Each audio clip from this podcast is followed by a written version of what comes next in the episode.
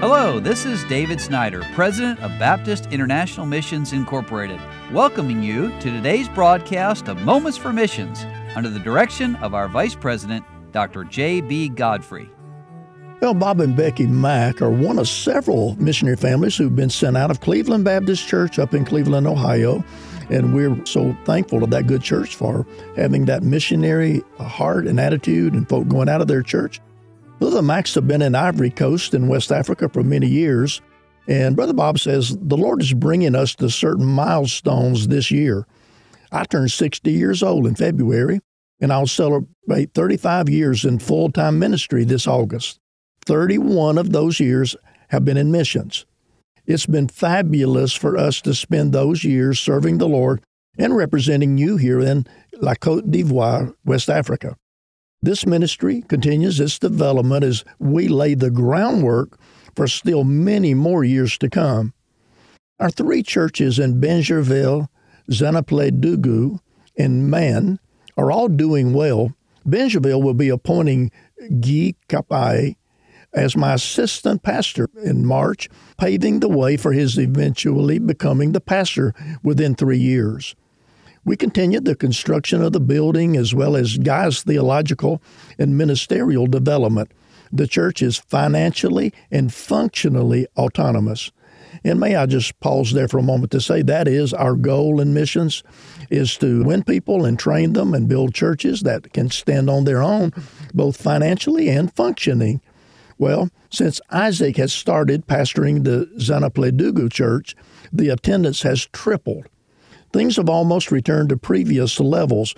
We're anticipating further growth there, and we're expecting to receive our land documents soon. And this will allow us to continue developing the land. And then the church in Man, or they may say Man there, continues its growth. They're opening a small elementary school this fall. We hope to begin the wall around the property soon to secure their situation better.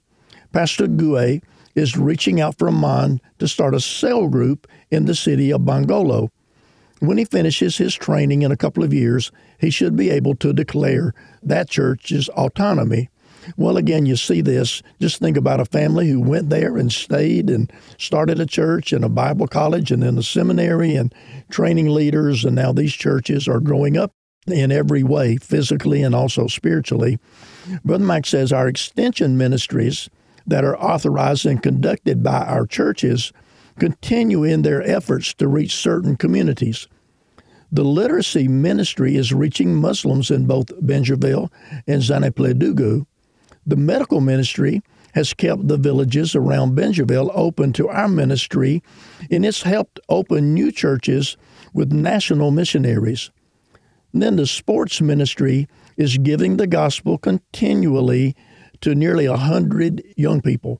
Well, those are some areas Brother Mack was burdened about. How could he reach into the Muslim community and then into the villages around them and then with the young people? And God's given them ways to do that.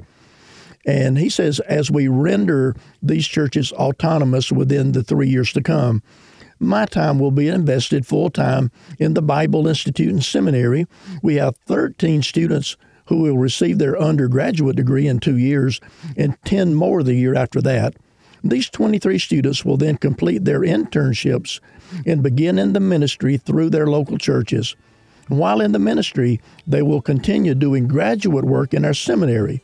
I look forward to improving our program and our facilities, as well as preaching concerning the need for laborers in our churches, and we're asking the Lord to continually give us students to train for the ministry.